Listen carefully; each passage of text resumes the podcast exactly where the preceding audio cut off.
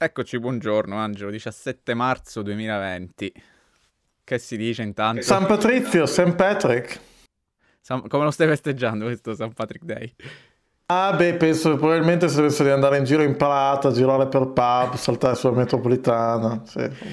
No, questa cosa dei pub comunque cioè, è importante, no? Perché eh, Boris ieri ha cambiato praticamente la sua strategia, però ha eh, invitato eh, a non andare ai pub, ai ristoranti e ai cinema, non li ha chiusi.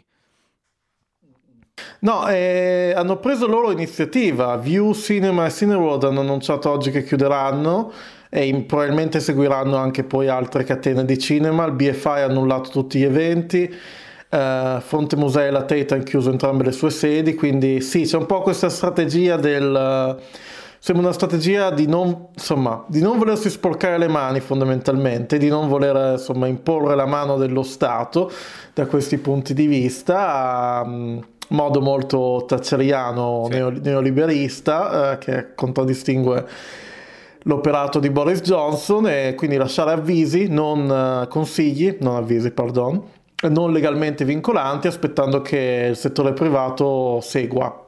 Però appunto, cioè, questo va a discapito dei, degli esercenti. Leggevo oggi un post di ehm, appunto gente che, che, magari possiede un pub, una, un piccolo ristorante. Se tu, Stato, non dici eh, dovete, stare, dovete chiudere perché ve lo impongo io, loro non possono fare il claim tipo per le, assi- per, le, per, le, per le, insurance, per le assicurazioni. E quindi sono in questa fase di stallo in cui sono costretti a restare aperti perché sennò vanno in bancarotta e ci andranno comunque, ma non possono chiedere eh, risarcimento dalle, dalle, banche, dalle assicurazioni a cui hanno pagato fior fior di mio, oh, senza essere populisti, però questo è un problema grossissimo.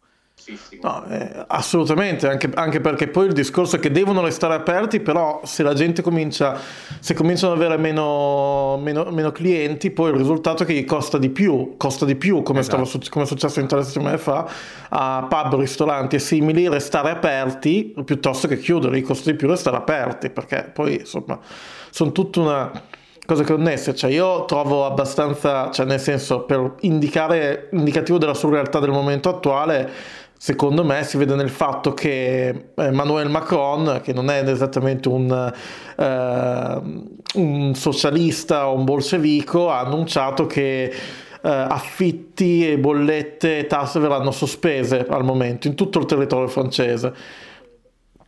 Dubito fortemente che ci sarà una, una discussione del genere. Dopo questo U-turn, questo diciamo um, inversione di marcia, secondo te i, i prossimi passi quali saranno?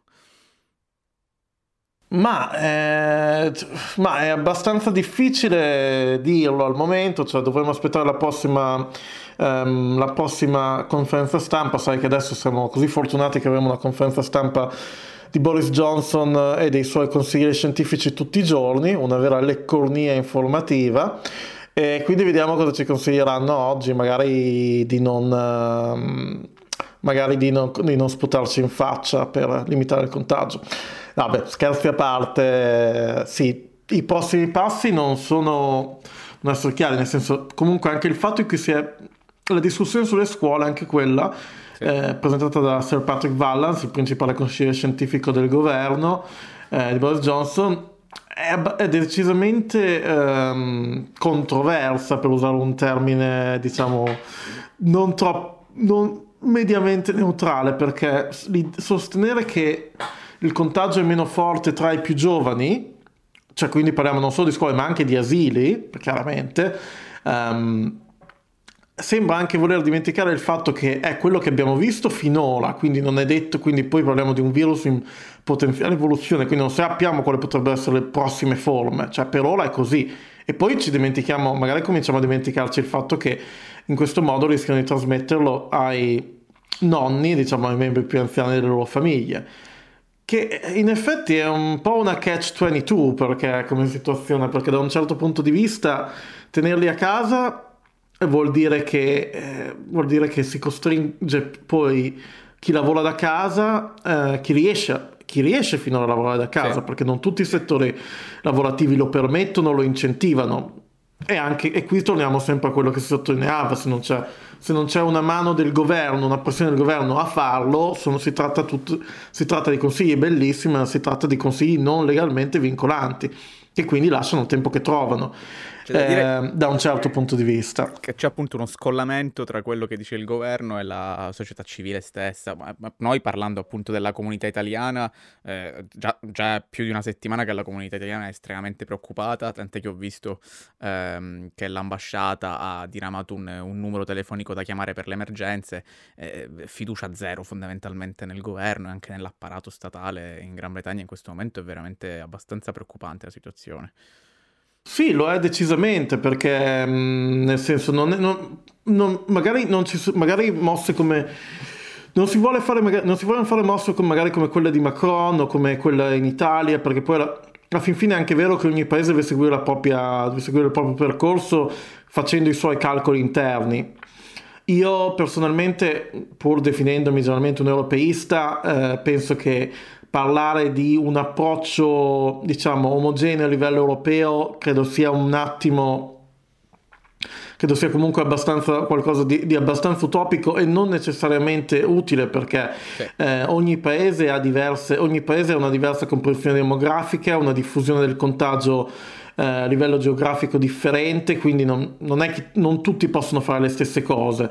Eh, si, può avere chiaramente, si possono avere chiaramente politiche coerenti, cioè ovviamente se uno chiude le frontiere temporaneamente, l'altro le apre, l'altro, insomma, eh, lì quello è un altro discorso.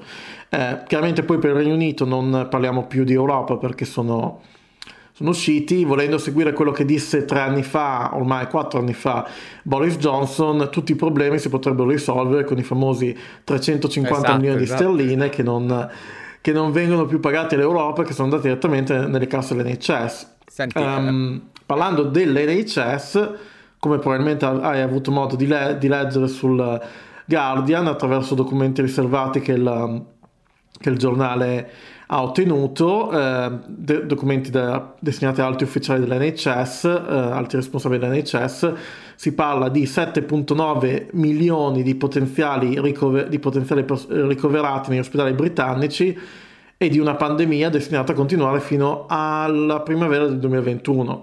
Sì, leggevo... E abbiamo 5.000 respiratori negli ospedali. Esatto, diciamo. scriveva il nostro Questo amico um, Federico Gatti, giornalista per, eh, per, Mediaset, che tipo nella classifica mondiale del, dei sistemi sanitari eh, pubblici, che so, l'Italia credo sia quarta, eh, le, il Regno Unito è 34esimo, qualcosa del genere, quindi è stata un po' sottostimata la cosa. Un'altra cosa che volevo chiederti, ehm, c'è una figura, diciamo, un po' ehm, nell'ombra, che però è molto importante nel panorama politico eh, britannico, è quello quello di Dominic Cummings, che ricordiamo è quello che è stato un po', diciamo, alle spalle anche delle campagne della Brexit, e ho letto un articolo su Wired che loro potrebbero volere affini- affinare una tecnica che è stata utilizzata nel, in, in, Corea del Sud per arginare il virus, ossia, diciamo, ehm, invadere la privacy delle persone per capire come si sta eh, sviluppando eh, la pandemia. Quindi eh, io eh, intercetto le tue eh, connessioni attraverso il tuo cellulare per capire poi con chi sei entrato in contatto. Una cosa che ovviamente fa, eh, fa paura, soprattutto nel mondo occidentale,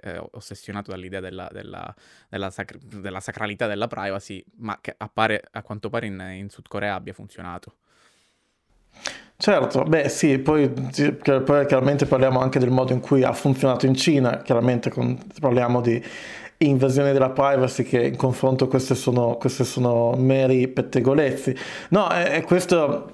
È, sembra, sembra decisamente una scelta in linea con il Cummings pensiero, cioè una eh, che consiglio a chiunque ci ascolterà di ascoltarsi o leggersi la, una, una long read molto interessante del Guardian sul tema Inside the Mind of Dominic Cummings, perché alla fin fine, per capire quello che il governo sta facendo in questo momento, Uh, più che oltre a capire quello che c'è nella mente di Boris Johnson, che sia chiaro, uh, lui ha sempre avuto questo, questa apparenza da bumbling buffoon, sì. un buffone sì. un po', cioè, ma, ma, è uno dei suoi punti di forza ed è una delle cose, ed è uno degli elementi che gli ha, sempre permesso di avere di farsi strada, perché parliamo comunque di un personaggio che è stato licenziato più volte nel suo ruolo, nei suoi ruoli nel giornalismo e nella politica per aver mentito ed ha mentito anche chiaramente nel corso della campagna referendaria con i suoi, su tutte quelle della famosa balla dei 350 milioni di sterline all'NHS.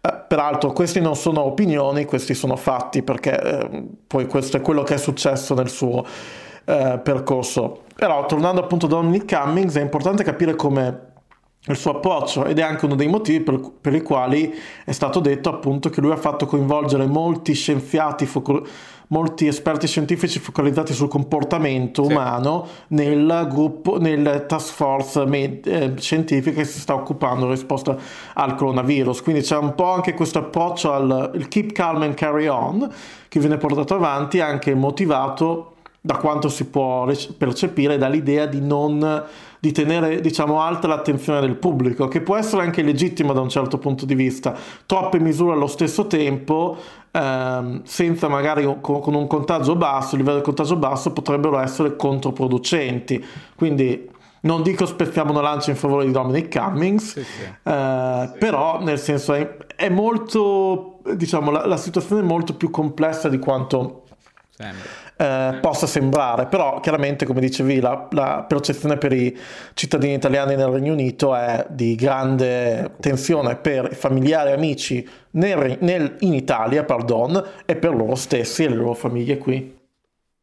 Vabbè Angelo, chiudiamo qua diciamo, questo primo appuntamento in questi report da Londra, dove se la gente volesse contattarti come fa?